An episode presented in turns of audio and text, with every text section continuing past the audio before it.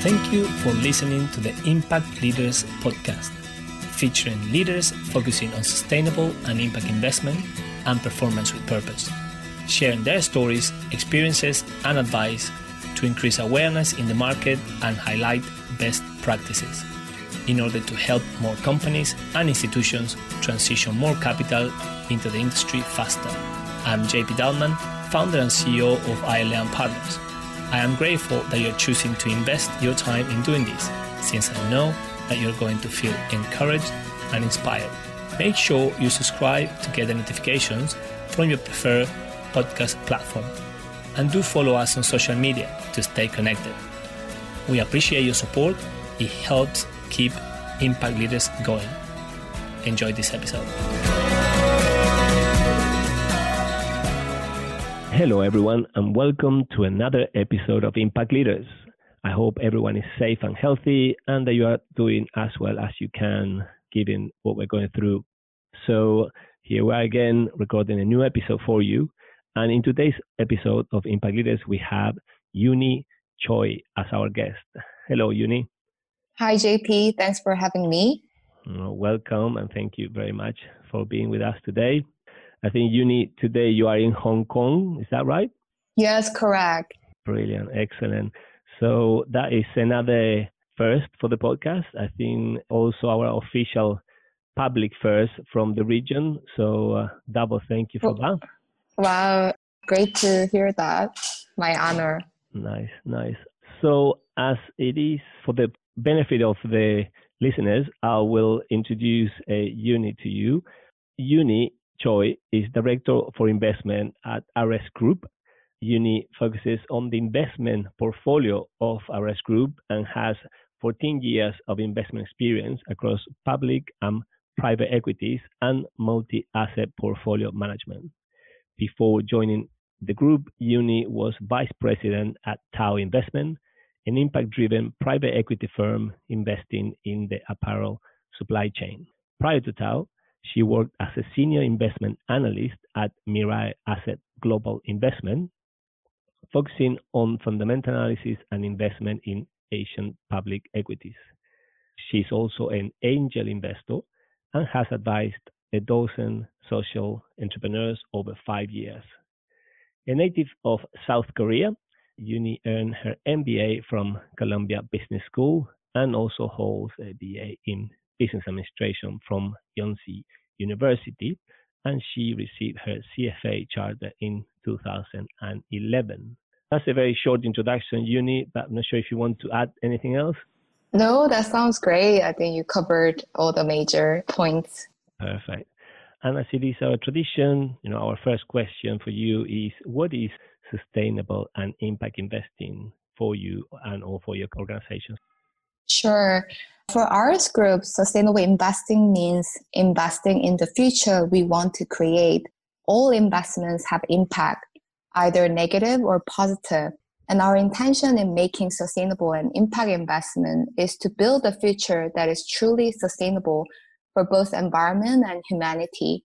This means actively avoiding certain sectors such as fossil fuels, arms, tobacco, and deploying into solutions that can solve environmental and social issues such as renewable energy and investing in forests. Technically, though, there is a difference between sustainable investing and impact investing. We view sustainable investing a broad umbrella that houses different sustainable investing approaches, which can range from exclusions, ESG integration, thematic investment approaches such as investing in clean energy or healthcare. And finally, impact investing, which is investing with clear intention to generate positive, measurable social and environmental impact, and also manage and measure the impact throughout the investment stages from due diligencing to exiting. For this reason, historically, impact investing mostly referred to private market strategies such as impact PE funds or impact private debt funds, even though now some of the public market strategies can be included in impact investing. Excellent. Yeah, and I very much like, and I am on the same definition technically, as you say, making the difference between sustainable the umbrella and the different strategies and, and impact. So I like that.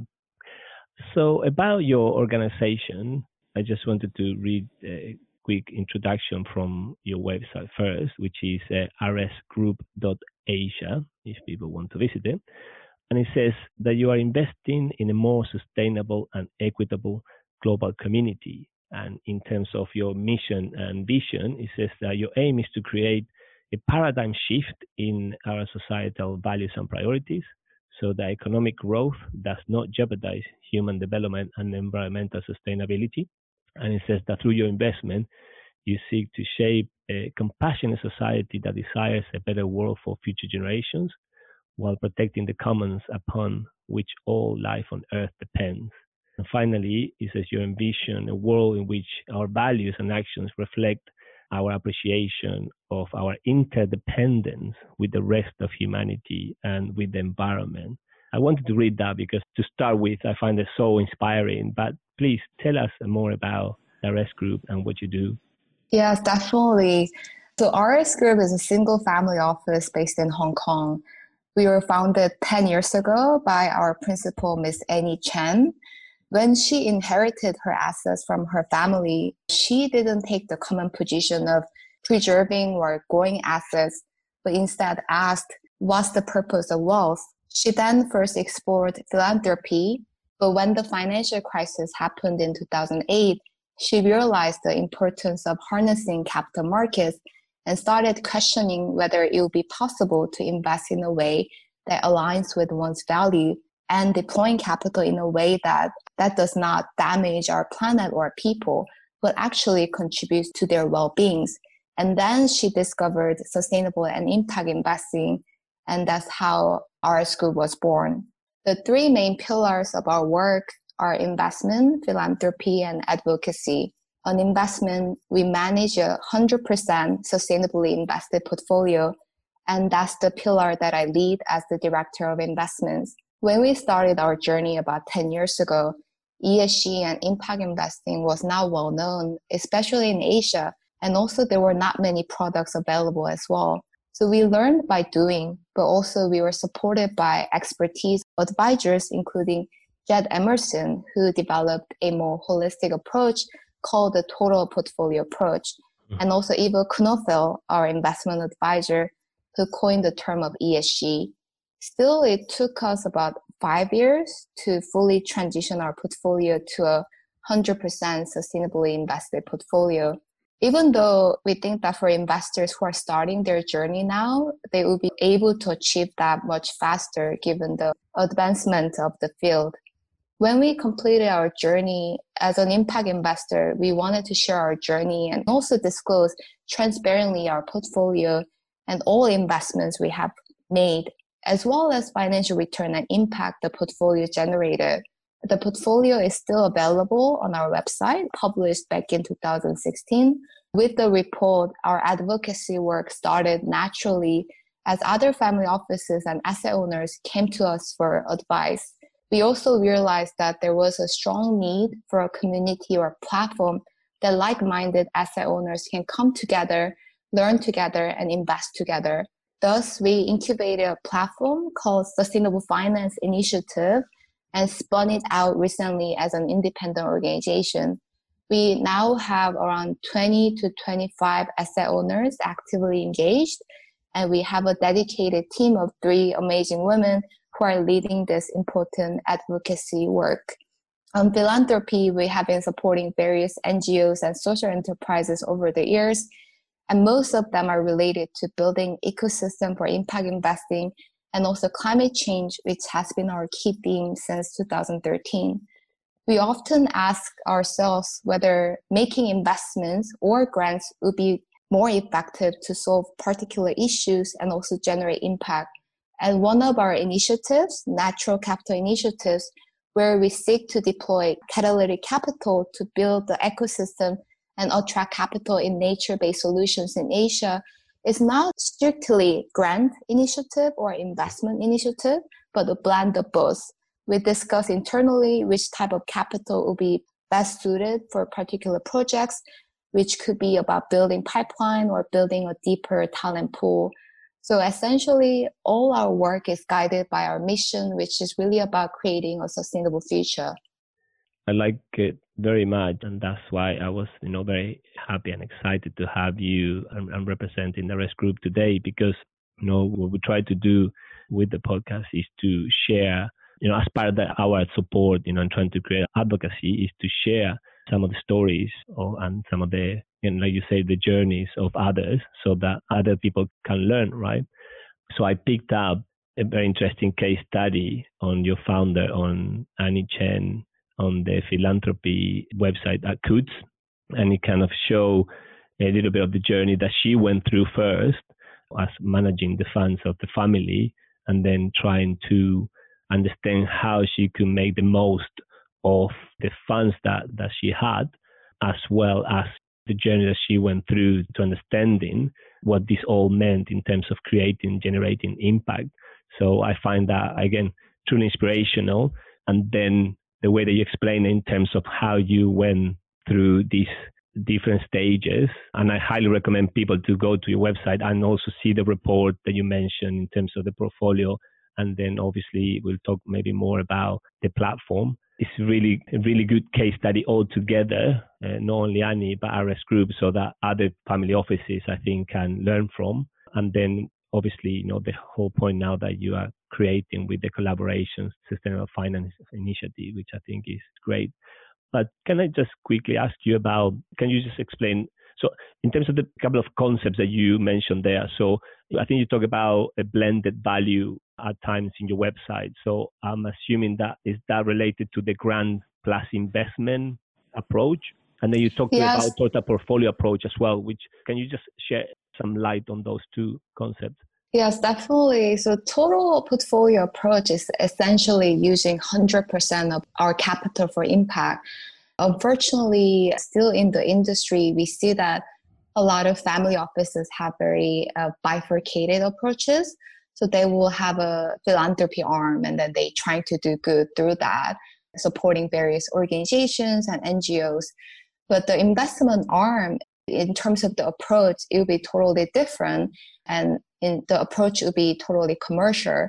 So some of the asset owners, they may, for example, support a lot of conservation NGOs, but in their portfolio, they may have a palm oil companies that actually is the big cause of deforestation in Asia. Right. Or another case is that maybe some asset owners are actively supporting healthcare NGOs, but in their portfolio, they may have tobacco companies, and then they are not aware of this, the negative impact of their investment. So the total portfolio approach is really to look at the, all the activities holistically and then deploy the capital, 100% of capital accordingly. And blended value is also similar, which means that when we make investments or even making grants, we don't just look at uh, financial impact. We look at social and environmental impact holistically. And those together, three components together, we call it blended value. So it's the holistic lens that we have when we screen our investments or screen our grant opportunities. Perfect, perfect. One word that was coming to my mind on the total portfolio approach is about uh, coherence, right? So it's coherence across your portfolio, saying that you know if you are trying to do good and create an impact, you cannot be having conflicting assets, basically. Definitely, okay. yeah. Okay. And in terms of the examples, perhaps of you know the investments that you make, you know I can see that the origins were more philanthropic, and then obviously you're using kind of a blended approach. So can you give us maybe some examples of you know what you have in your portfolio and perhaps you know how it has evolved over the years. Sure definitely. Maybe i'll give a quick overview of our investment portfolio. If you look at our portfolio just at the very high level it may not look too different from other investment portfolio of other family offices. So we invest globally uh, invest across different asset classes. But what makes us unique is that all investments we make are 100% sustainable and impact investments. Given our small team, we mostly invest in the funds. Even though occasionally we invest in direct deals, when we have a strong convictions. One of the direct investments we had and exited recently is actually Sustainalytics, which is a leading mm-hmm. ESG data ratings analytics provider, which was acquired by Morningstar earlier this year. Actually, we first invested in that company back in 2009. So it was a sort of amazing journey that we took together. Going back to our portfolio, which is mostly comprised of funds, this means that we have ESG, best in class, or solutions driven equity funds, sustainable fixed income funds, and targeted impact PE or VC funds in our portfolio. Actually, some of our managers participated in the previous episodes of Impact Leaders, including WHEB, as well as Bamboo. As a family office, yeah. yes, as a family office, we have been able to operate without certain restrictions that institutional investors are subject to.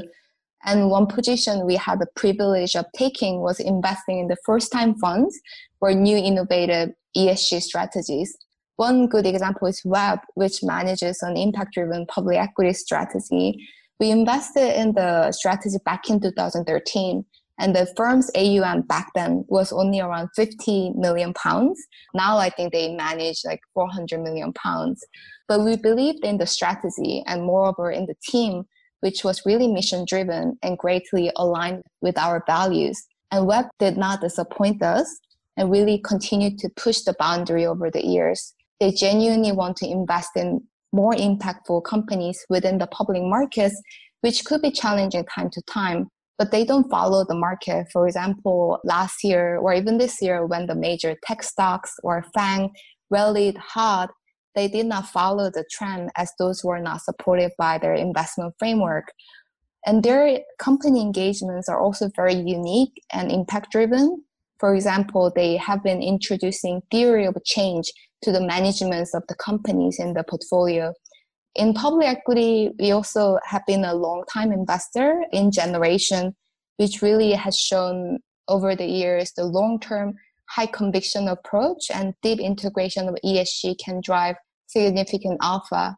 On the private side, we have invested in funds that target BOP markets, such as Oasis Fund, managed by Bamboo Finance, and other funds managed by other pioneering impact investing organizations such as Acumen and Responsibility. For many of them, funds we invested were the first venture investing vehicles that they launched.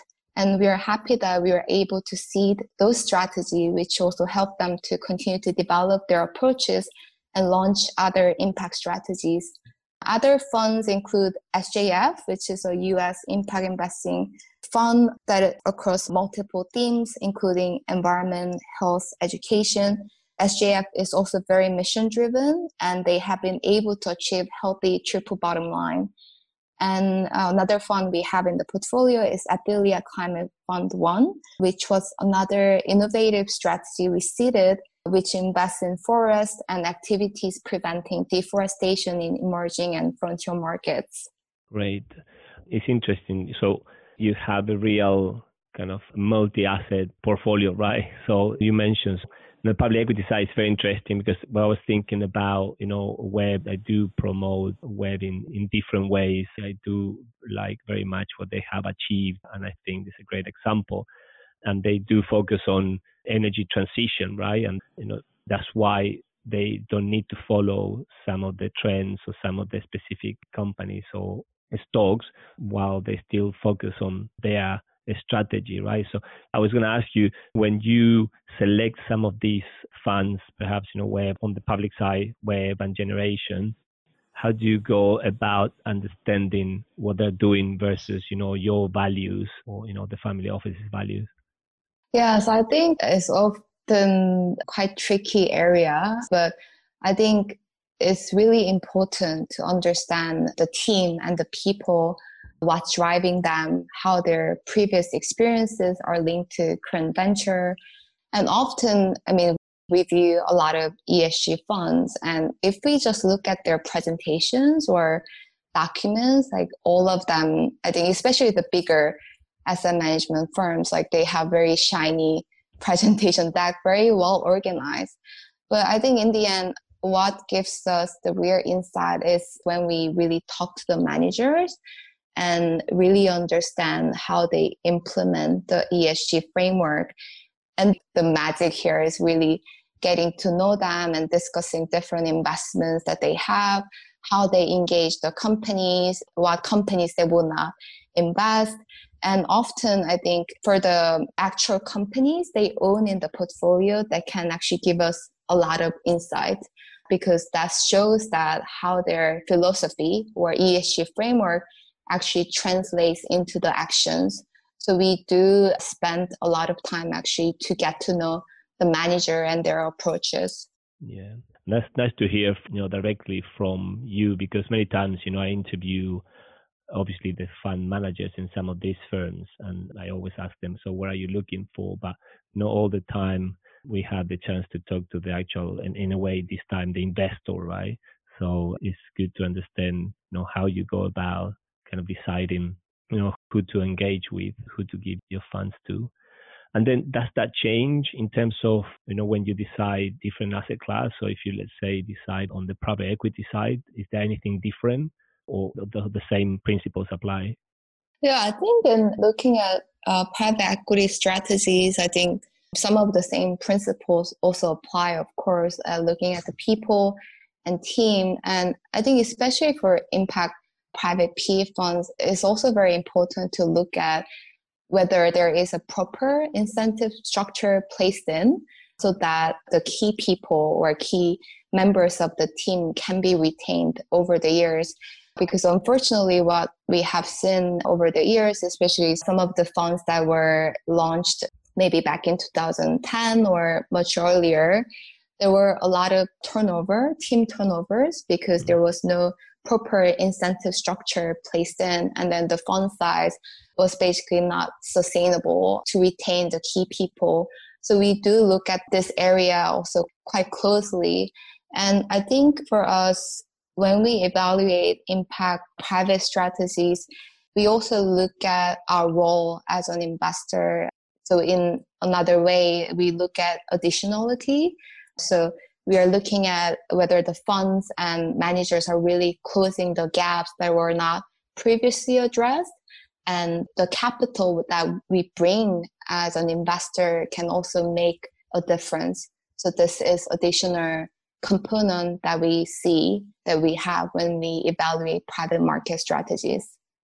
Maybe just to add to that so your role as an investor so how much of an engagement and normally what does it look like you know for people that do not run a family office you know what does it look like in terms of you know what you do with them and perhaps you know how much you do beyond giving your money to them? So as an investor as a responsible and impact investor we see engagement with our asset managers an important duty of us. So we closely monitor our funds. So we have very in-depth annual review process. And this year, we actually asked a lot of questions to our fund manager. Or what's the impact of COVID? How you are supporting the companies in the portfolio? Whether there is any company that is having a serious liquidity challenge, and is there any support that you need from the LPs? So through the yearly engagements, we make sure that we are up to date with their activities and also make sure that they are hands on with their portfolio companies and add value. So this applies to both public and private strategies. And for public strategies, one of the area that we have been actively engaging our asset managers is incorporating uh, climate risks and opportunities in the investment process. So we have ongoing dialogues and with our asset managers on these issues. Interesting. So because you have this mix, you know, of the different asset classes, right? And then also you do give on the other side of the spectrum, you also provide grants, right? So how do you manage to kind of identify and measure the impact that your portfolio is having because it's very interesting you have a quite you know real mix you know which people normally say you know it's so hard to just measure the impact of one asset class so let alone mm. you know uh, multi asset classes. So how does it work? You know, what's your methodology your approach on that respect? Yeah, it's actually not very easy because we actually invest across asset classes, invest in different funds. So for investment, we look at it a little bit differently for private market strategies and public market strategies. For private market strategies, for quantitative impact, we request impact data at the holding level and consolidate them annually. Many managers report their impact based on IRIS metrics, but not all of them. And there can be other inconsistencies in how our managers report impact.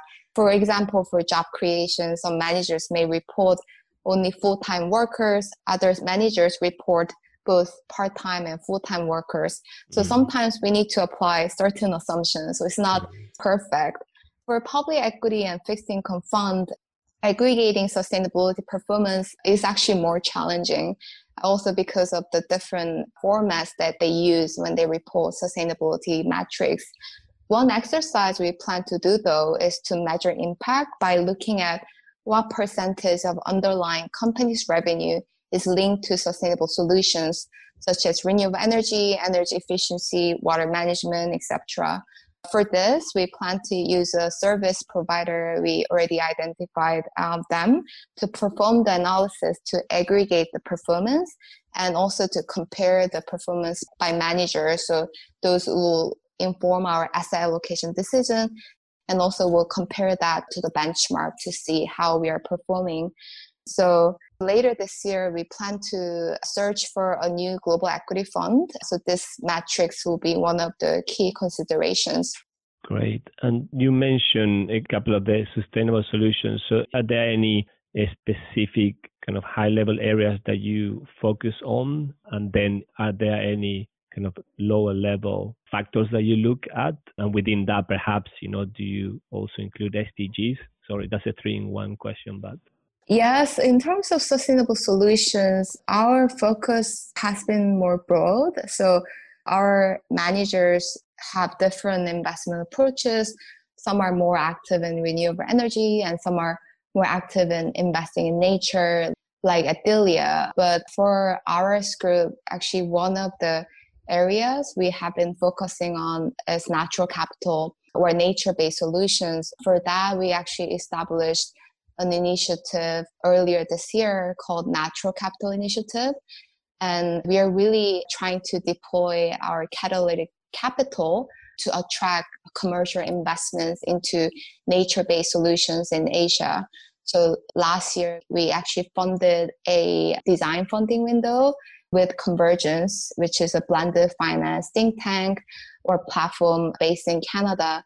So we are giving a feasibility study or proof of concept types of grants to practitioners uh, developing innovative blended finance solutions targeting nature in Asia. So this is one of the key themes we are focusing on in sustainable solutions. Uh, in terms of SDG, yeah, that's a great question.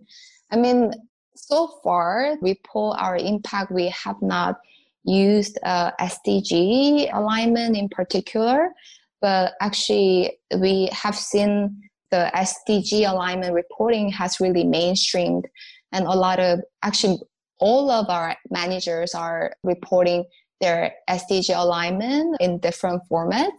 And the analysis that I mentioned earlier, the, the sustainable product and solutions analysis, when we perform that, we can also align the results to SDGs. So when we complete the analysis, we also plan to share the result and also share the lessons learned with the broader community. Okay. So again, I'm just trying to replay to picture myself. So what I hear is that you know, in terms of the wider approach is all about anything that is improving the world in a way. I think there is some themes around, for example, like the one you mentioned, something relating to nature, and, and obviously, you know, related to your visions and some of the other comments you made. But it's interesting because sometimes, you know, I interview other people and they go straight into, okay, we do just energy or just water or infrastructure, right? So you are looking at all the full range of solutions without just uh, pinning yourself to just a couple of areas. Did I hear that correctly?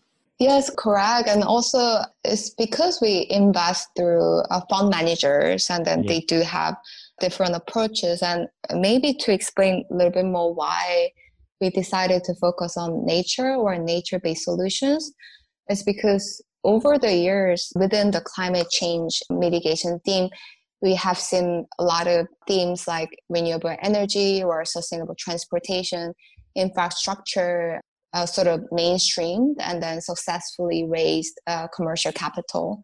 But nature based solutions, which are really important in meeting the climate goals, have not been able to attract uh, commercial capital, partially because the ecosystem services that nature provides are not fully valued. The air, water, all the resources that nature provides.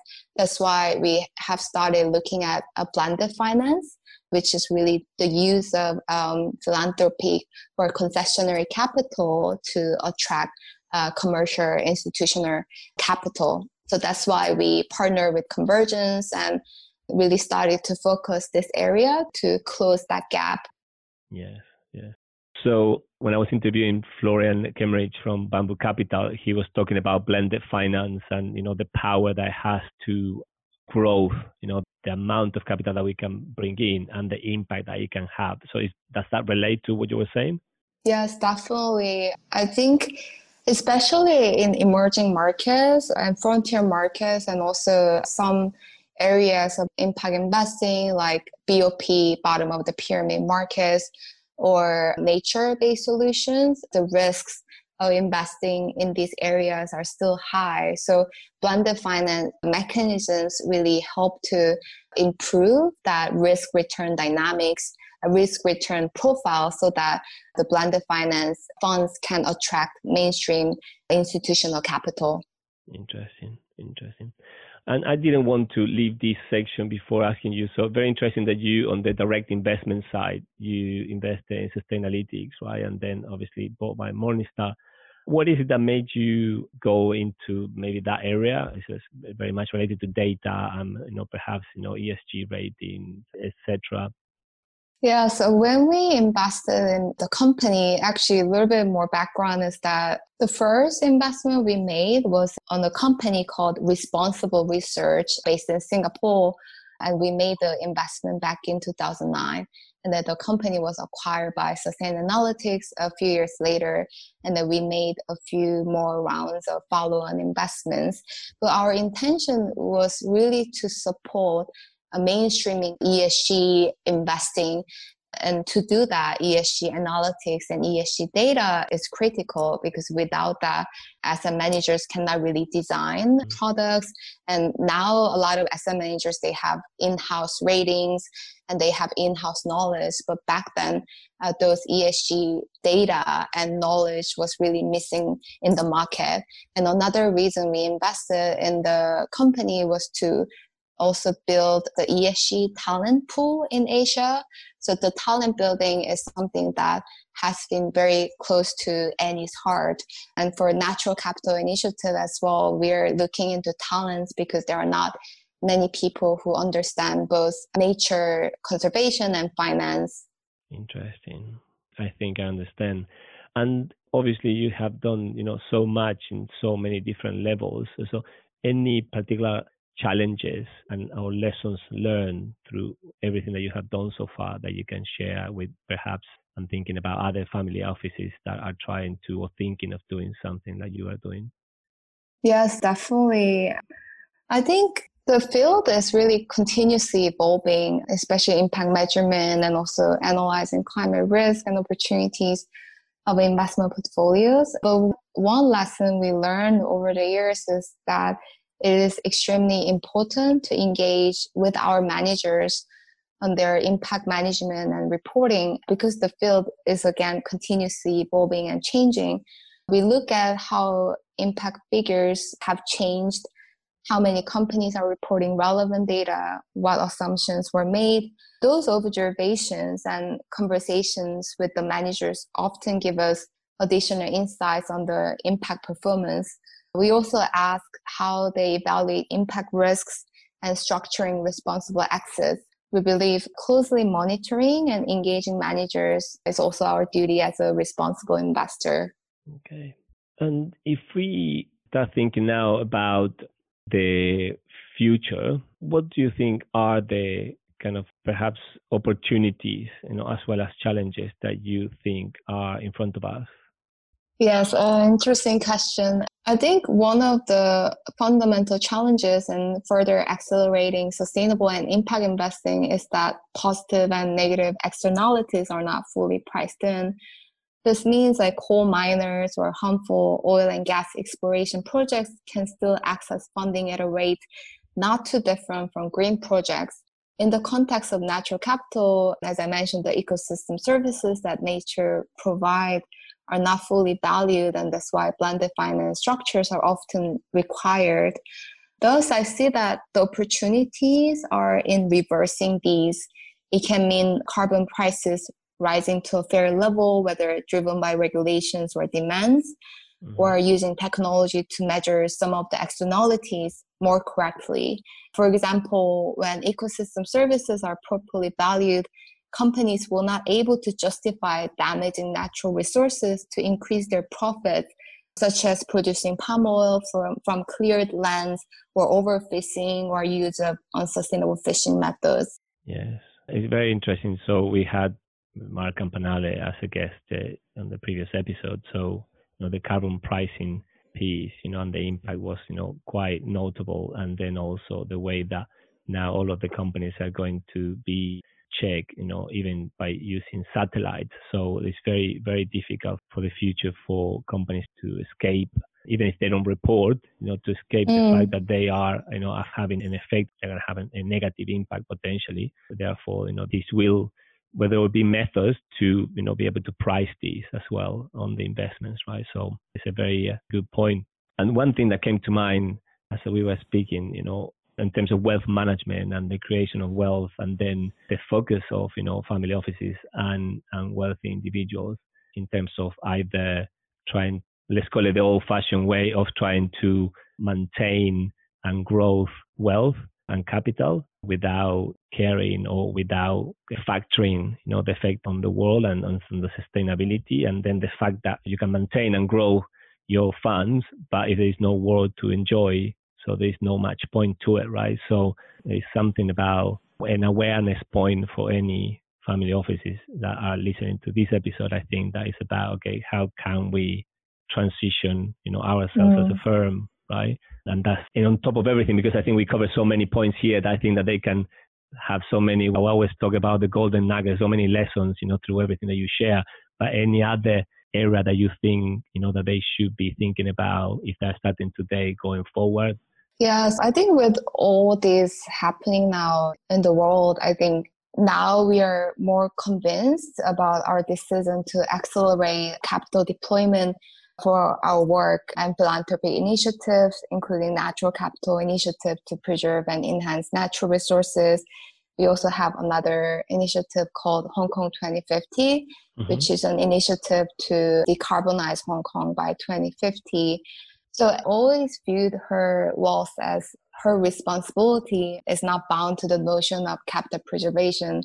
Yeah, as you said, like what's the purpose of holding on to wealth if we pass the point of no return in terms yes. of climate change and other issues?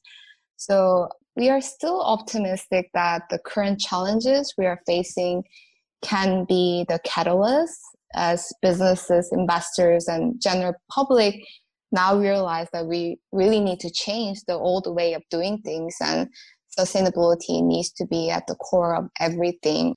And we sincerely hope that sustainable investing does not stay as one type of investing, but becomes the only way of investing. Yes. And it's interesting because yes, I don't want to like replay. I want you to like repeat all the things that you already have shared. Maybe I take advantage and just say, you know, what I've been learning from just listening to you is about the fact that you have to get out there, you have to uh, be involved. I always ask this question about how do we scale up, you know, the existing funds, you know, and what I hear when you share your story is if I have wealth, if I have a family office, or if I manage funds, is around getting out there, finding these fund managers, or you know, in the different asset classes, and then potentially some companies that you know you can relate to try to create a framework that you know works you know for your family and for you know the values of the family and the investor.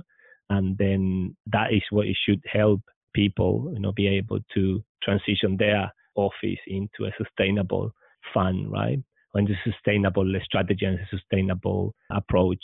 Does that sound right to you? Yeah, definitely. We believe that there is no one size fits all type kind of approach, especially for family offices, because they have different return risk parameters, like different themes they're interested in or different regions. So there is a great diversity there. So every family office needs to really think about those questions and decide Uh, what kind of approach they will follow in deploying their assets. And about challenges in scaling up the existing funds, I think one challenge I see is that I think many investors still think that moving their capital to ESG ETFs are enough. But in our opinion, while ESG ETFs are better than traditional ETFs, those are not the best solutions. There is no active company engagement, no fundamental ESG research. Investors would need to understand ESG label itself is not enough. They need to really move their capital into strategies that have a really robust ESG integration. Okay. And one thing I also was thinking in terms of, okay, so how do they go about doing this? And what I heard right, I think at the beginning of uh, our conversation was that you did use a lot of advisors, a few advisors, and then a few third parties and external companies that help you develop all of this, right? So you didn't do it alone. And then what I heard as well is that so you have been launching initiatives to collaborate, right? So, you know, people do not need to do things on their own like you've done it because now there are groups, right, like Sustainable Finance Initiative in Hong Kong, and then you know the SDG 500 now. You know we talked about with Bamboo Capital, for example. So there are so many things happening now. So it it should be inverted commas a bit easier, right? Yes, definitely. We believe so. Yeah, if so for family offices uh, based in Hong Kong or other cities in Asia, we really welcome them into the sustainable finance initiative. And also, there are a lot of platforms out there, and one of the long standing platform or communities is Toniic. So they used to be mostly active in the US and Europe, but because now there are more Asian investors interested in impact investing, now they have a Asian representative and then now they have a lot more workshops and seminars in Asian time zone. So in terms of learning and collaborating, uh, I think there are a lot of ways and a lot of different platforms out there now. Great. Thank you for making that comment, which is uh, very relevant for the growth, you know, across regions, right?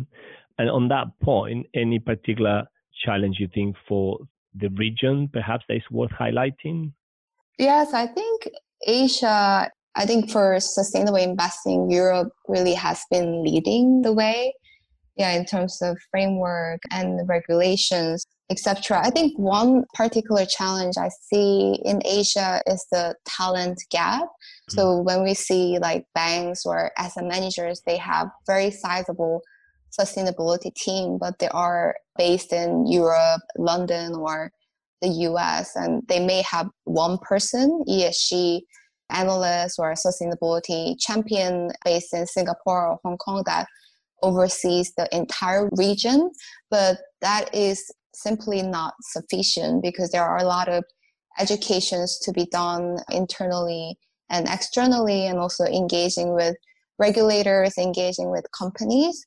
So we want to see more um, asset managers more banks actually investing in the esg talents in the region. Yes that's a good point. And uh, even in europe i've seen you know those companies that are trying to transition that you know still don't have um, kind of full time allocated people, so they just have like you know like two three hats, and they're trying to do you know ESG and impact and everything while they're trying to do product development, etc., which normally tends to be a challenge as well.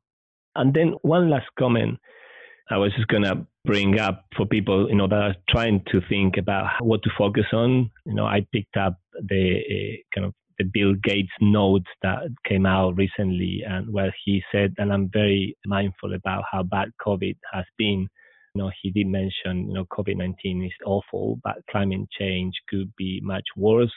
And he talks about, you know, the lessons and the response that, you know, the guidance, the response we can have around climate change to prepare.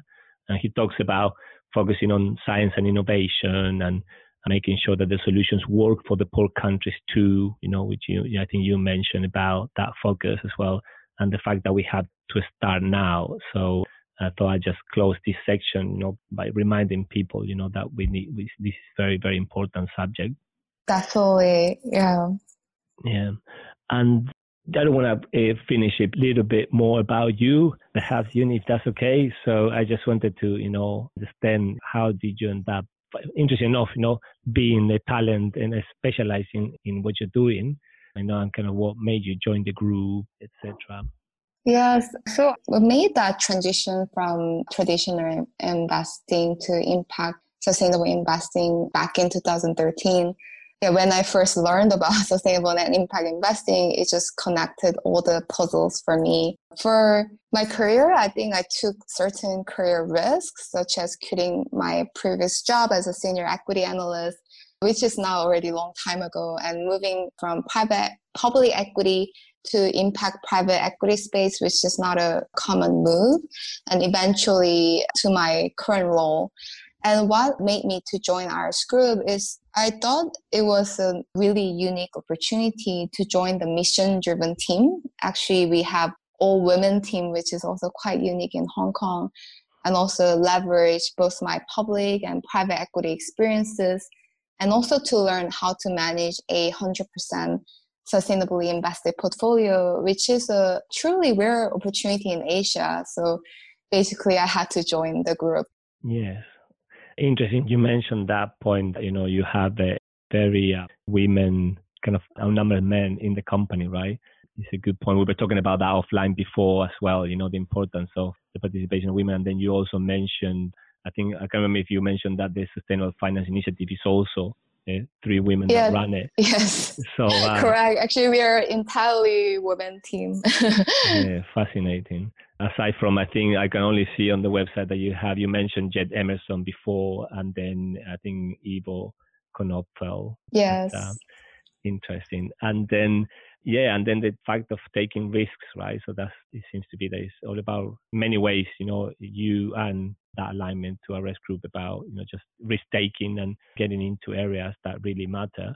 And any particular point that drives your value that drives you in terms of you know what is it that you care the most about you know and what is happening in the world perhaps that is making you so excited to be doing what you're doing yeah so i think when i started the journey my focus was more on the social impact however over the years and especially since i started working for RS group i have learned a lot more about climate change or climate emergency and came to understand more deeply the urgency and severity of the issue. I feel ironic that most of the business decisions and economic decisions are not still fully incorporating nature and climate issues. And I think nature based solutions, this is the theme that I increasingly feel more passionate about. Nice and anyone that has inspired you through your life and career, a person or anything that you want to maybe take the opportunity to thank to? Yes, definitely. There are several mentors I turn to often. One person, his name is Doug Lee, managing an impact fund in Korea called D3 Jubilee. And Annie, obviously, uh, also my mentor. But I think for me, the impact investing community itself has been an inspiration. I still remember when I first explored the space seven years ago and reached out to like many senior people. They gladly responded to my cold emails and sometimes mm-hmm. talked to me over like two, three hours in the first meetings or calls. I think the community spirit, willing to share their knowledge and lessons learned, and the transparency and also the warmth of people have been inspiring me all along. Nice. And on that note, one before the last question. So, what of all these people and all these leaders you have worked with, and obviously you see through you know, Annie and your mentors and, you know, your fund managers, what is it that makes a, a leader or more specifically, I always say an impact leader to you? What is the characteristic that you always see uh, commonly across? Yes, great question. I think an impact leader is who chooses a more difficult path intentionally. That could mean testing a new way of investing or investment thesis to solve an environmental or social problem, or trying to change the investment model within his or her organization by being a sustainability champion or choosing to work in more difficult frontier markets or themes, there could be like hundreds of ways. But the commonality I see is that they aim to do things differently, which is naturally more challenging to execute at times. And also importantly, on impact leader, I think is who is willing to share the journey and lessons from walking the more difficult path with other impact investors. Nice. Thank you for being an impact leader in that respect today and your journey. Really appreciate it. And finally, any final call to action for our listeners? Yeah, so we love to see more family offices, especially in Asia, but also globally being more active in impact investing. Yeah, as I said, family office can really play a unique role and can be nimbler and flexible in deploying catalytic capital or uh, supporting first time strategies. And also, I mentioned natural capital investing or nature based solutions in Asia is one theme that we are quite focused on. And we are always looking for co founders and co investors or people to collaborate with. So, if this is something you are interested in, uh, please reach out. Yes.